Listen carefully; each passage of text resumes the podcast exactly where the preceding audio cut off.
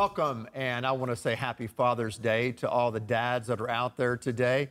This is a very special moment, for I have the privilege of interviewing and talking to my own father.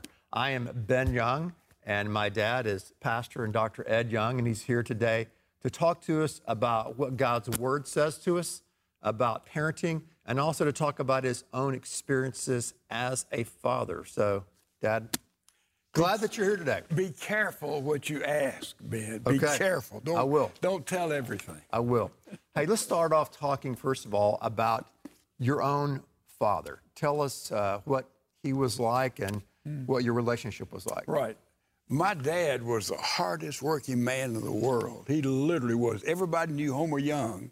They said he got up at 3.30 in the morning. He was at work at 4. If he got a minute late, and he was driven.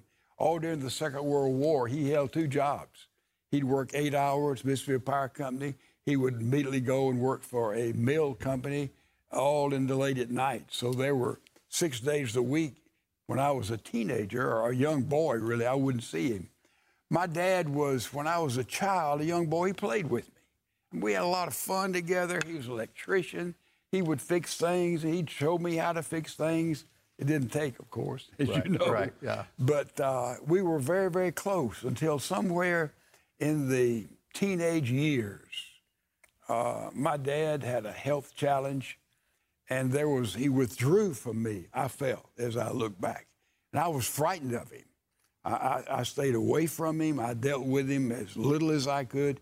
What little money we had, he was very generous with me, but uh, I had no relationship with him really in my teenage years, all the way into adulthood. And so I missed that father that I felt appreciated me, loved me. He had a real trouble my going into the ministry. When I was studying engineering, University of Alabama, and when I felt God called me to the ministry, I remember him saying, "You could really be something. You're throwing your life away because Right. he looked on the clergy as the laziest, uh, most unproductive people in the world.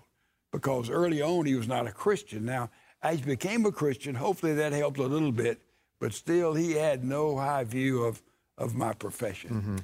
So my dad was hardworking, he was diligent, he was honest, uh, he was scrupulous in what he did.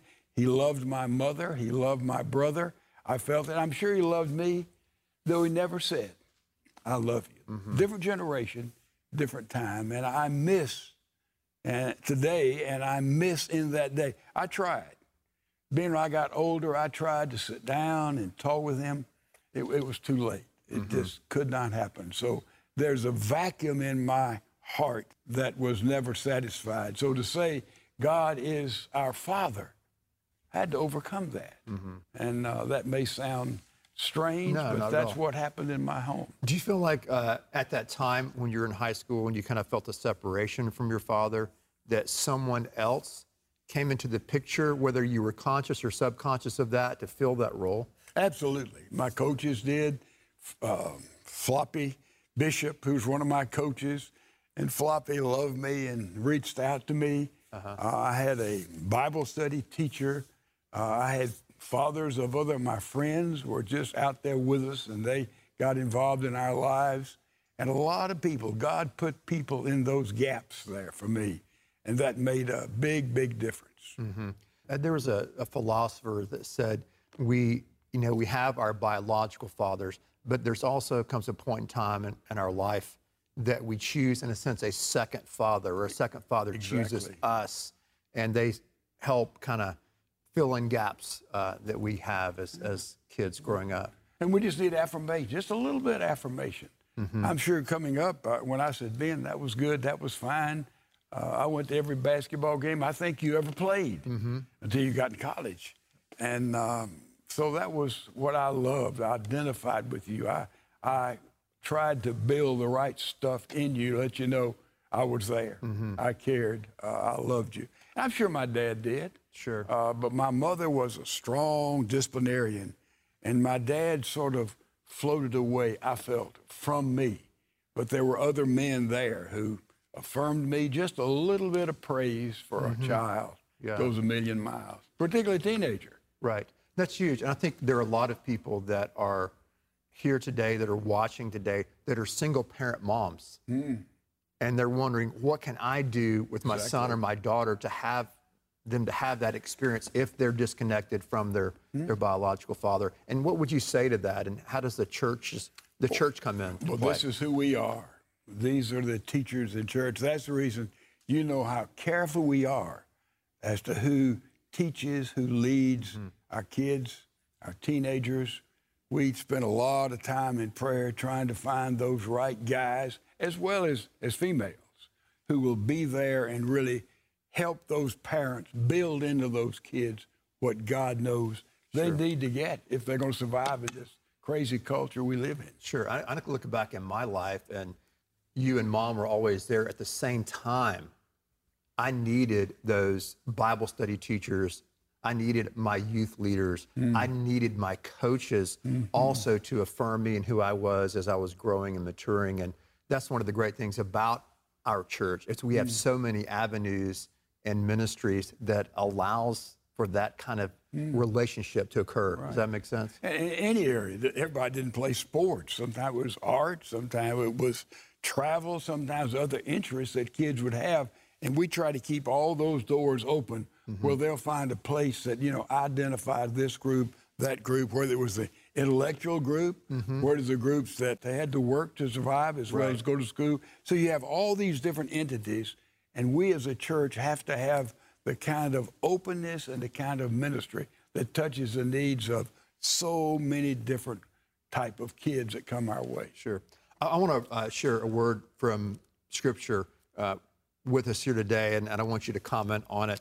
And this is, by the way, this is unscripted. So this is, but I, know you can comment. think they can tell. I, think you, I think you've preached from this before, but I want you to comment on it as it relates to fathers, and it's in Ephesians six, and it's where Paul says, "Fathers, do not exasperate your mm. children." Instead, bring them up in the training and instruction of the Lord. Mm. So, talk to me about this verse off the cuff, though I uh-huh. know you've studied it for many Well, decades, well. and what that means. Well, you, you know, it, it's a mistake that I've made many times, I think, as a father. It seems every time, Ben, for example, your life, you'd want to talk, it would be you'd come in from somewhere on Saturday night about, you know, 11.15, 11.30, all of a sudden you wanted to talk. Well, I had to go to work next morning. Sunday was my uh-huh, day. Uh-huh. It was I had on my game face. Uh-huh. So you'd go and start sharing with us and sit down on the bed, and I'd be very impatient. I'd say, Ben, man, let's do this tomorrow. And so I did that about once or twice, and your mother said, with her mm-hmm. great wisdom, said, Look, Edwin, when they want to talk, we listen. Right. So after that, Cliff never heard that. Maybe Ed never heard that. You didn't hear that again. I saw she was right. Right. And so many times we frustrate our kids when they want to talk. We'd better push everything else to the side mm-hmm. and listen. Otherwise, there's frustration there. Also, we cannot discipline enough, and we can discipline too much. Mm-hmm.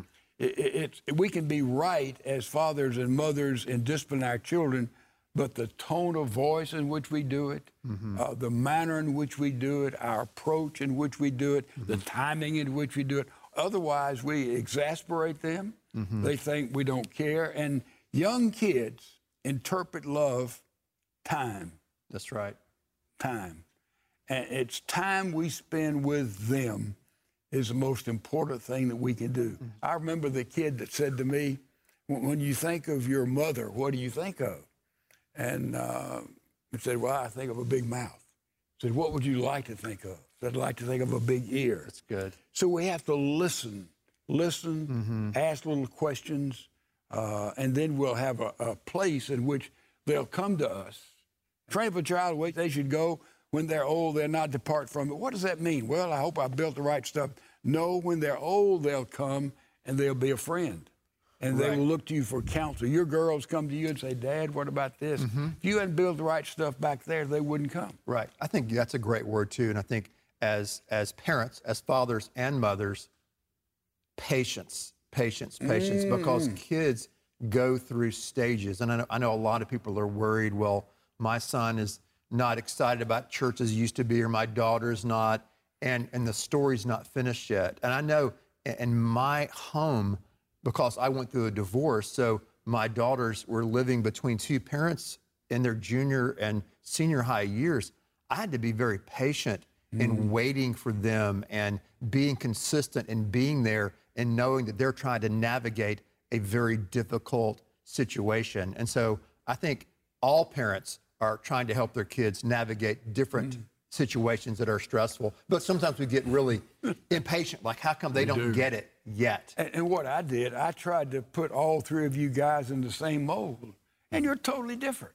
It took me a while to figure that out. Uh, I had, you know, Ed first, and you, then Cliff came on after the fact. And, you know, Cliff got the benefit of uh, the curse of all of you went ahead. And we, I think we did a better job with Cliff than we did with you or with Ed because we were more mature as parents. We weren't as impatient. Uh, we'd been uh, been there before. We understood some of the things he was going through. I think we were better parents. right. I'd love to do it all over again. Sure, By the way, absolutely. you know, I people say, you know, gosh, aren't you so glad? I love the empty nest. Don't get me wrong, but I'd love a second shot because I think I'd be a better father with all three of my sons. So I Mm-hmm. Want to impart all that we can, Ben, Right. by our mistakes, what we learned, what we did A plus, what we didn't do very well. Right. We need to impart that to this next generation. Sure. And what would you say are like three things that you've seen fathers do in your lifetime in your ministry? Either you've done them or you've watched other fathers who were successful mm. in raising good kids. What are some of those key things, if you can narrow it down to three or more, that, that you would? Well, I remember Realize. once very, very clearly.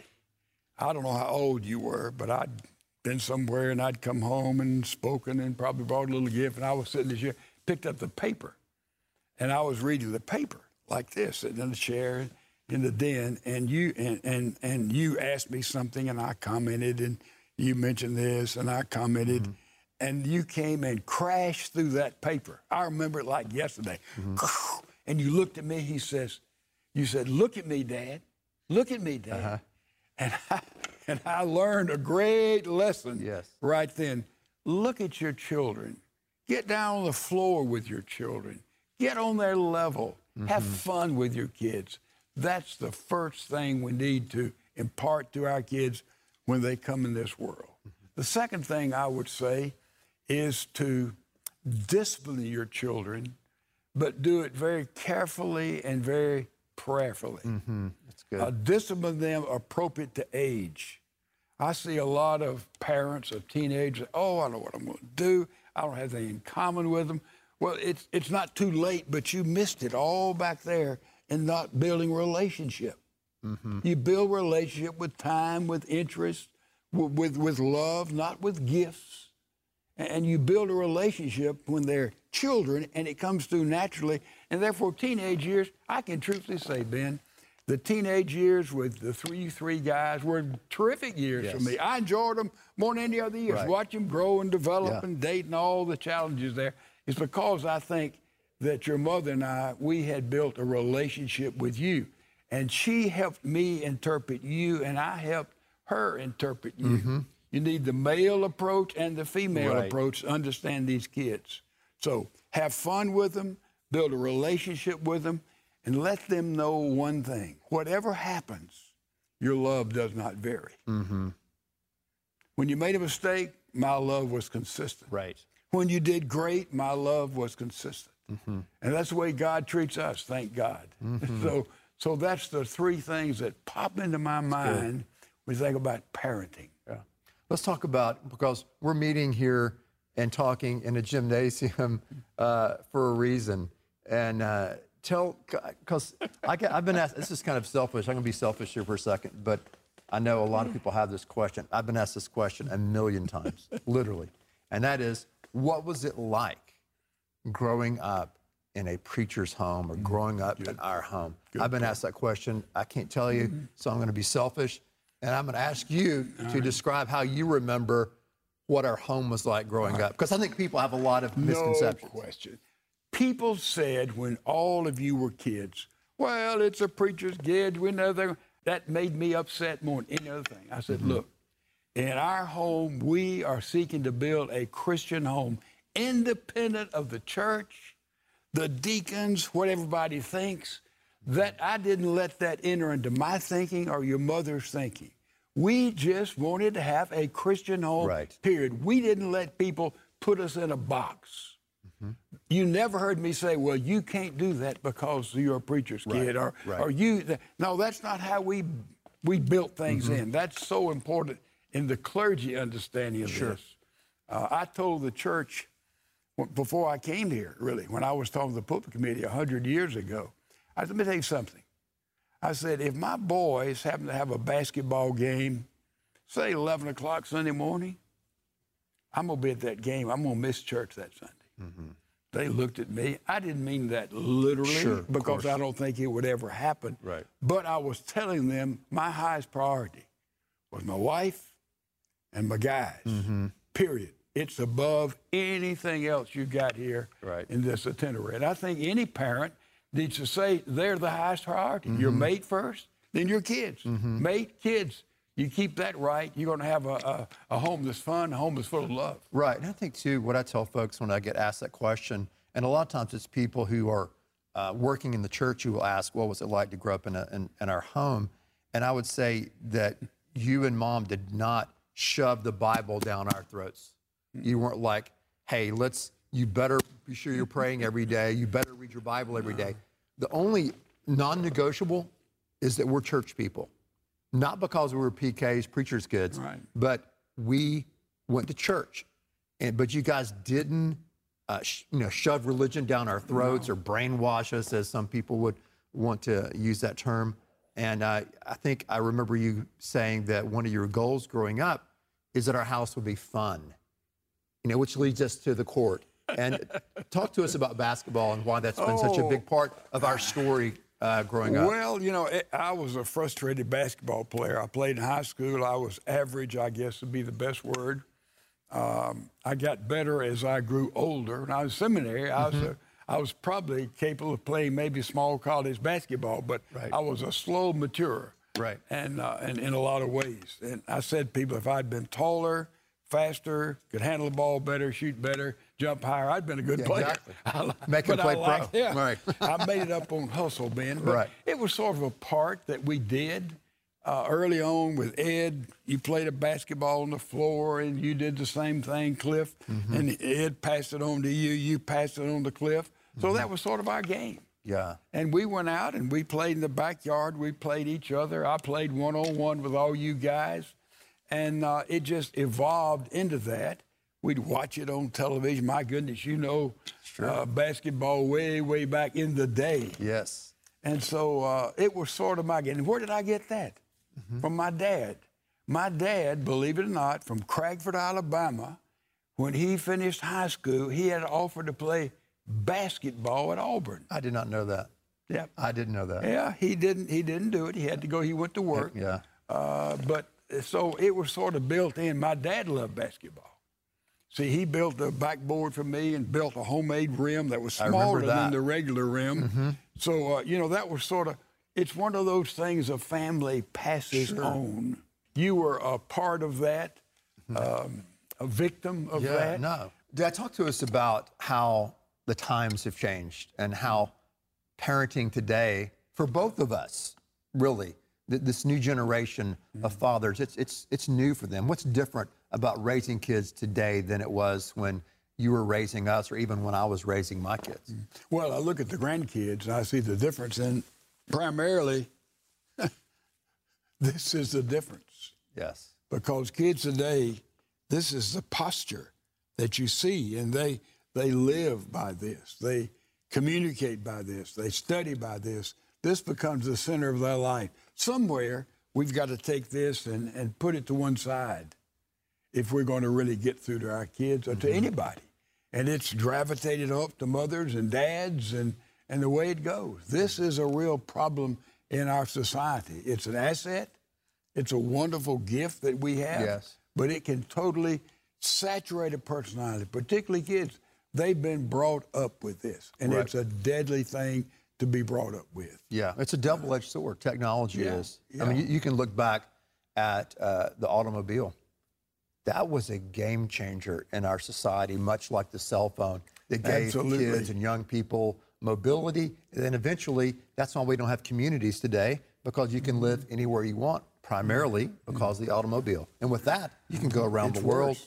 It's worse. Yeah. I think we need to put these things aside uh, for days at a time or even weeks at a time.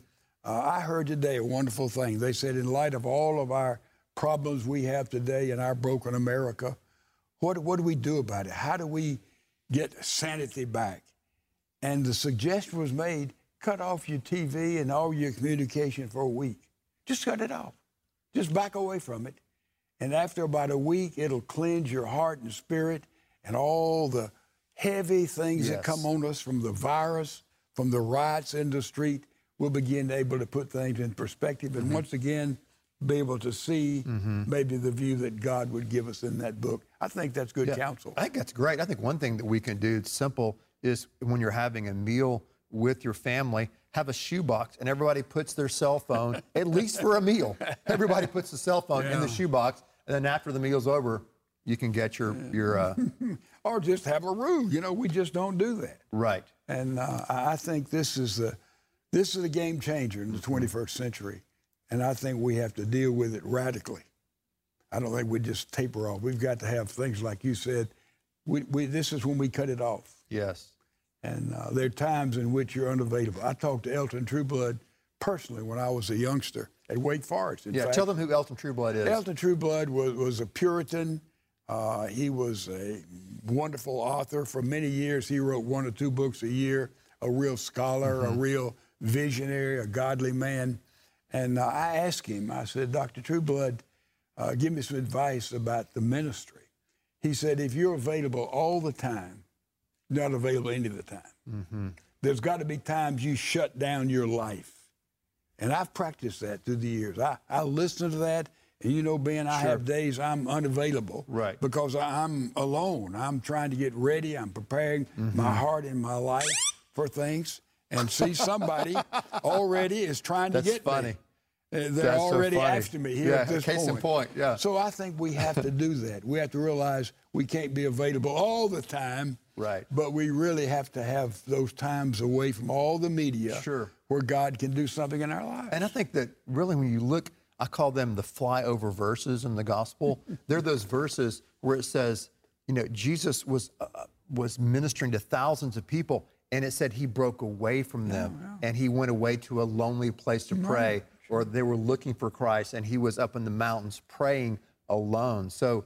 If Jesus Christ, who's God in the flesh, needed those times to reconnect with his Father, how much more do we to, need to? Being available all the time, Yeah. you're not available any of the time. perfect. Your Yeah. all the time means nothing unless you have this vertical time. The horizontal time, well, we love that. The vertical time, we have to learn also to love that. And through the years, I'll have to tell you, without being super pious, I love this more and more. Mm-hmm. Dad, if you could speak to the fathers that are here today, those that are watching, and give them a challenge or a word of blessing, what, what would you say to them? You know, the Bible says that fathers are to be lovers and leaders in the home. That's our verse there we started with, Ben. In Ephesians 6. Right. And if fathers become lovers and leaders in the home, hey, look out. There's a real home there. Something will happen that you've never seen before. Recently, I led a father to Christ. He's an older man, had older children, and he went back and for the first time, it's been about eight months ago, he said, You know what I did? I prayed with my family. He said, We all wept. Here's a father who was a quasi Christian, now experienced a relationship with Jesus Christ. And when he prayed for his family for the first time, it was revolutionary. And he said, You know, I wish somebody had told me how to walk with Christ many, many years ago. Dads, the biggest problem in America and the world today are homes without fathers, even if they're present. They're not fulfilling the biblical role of being a leader. You know what that means? And being a lover. Fathers, dads begin to lead and love. Look out. America will be radically changed.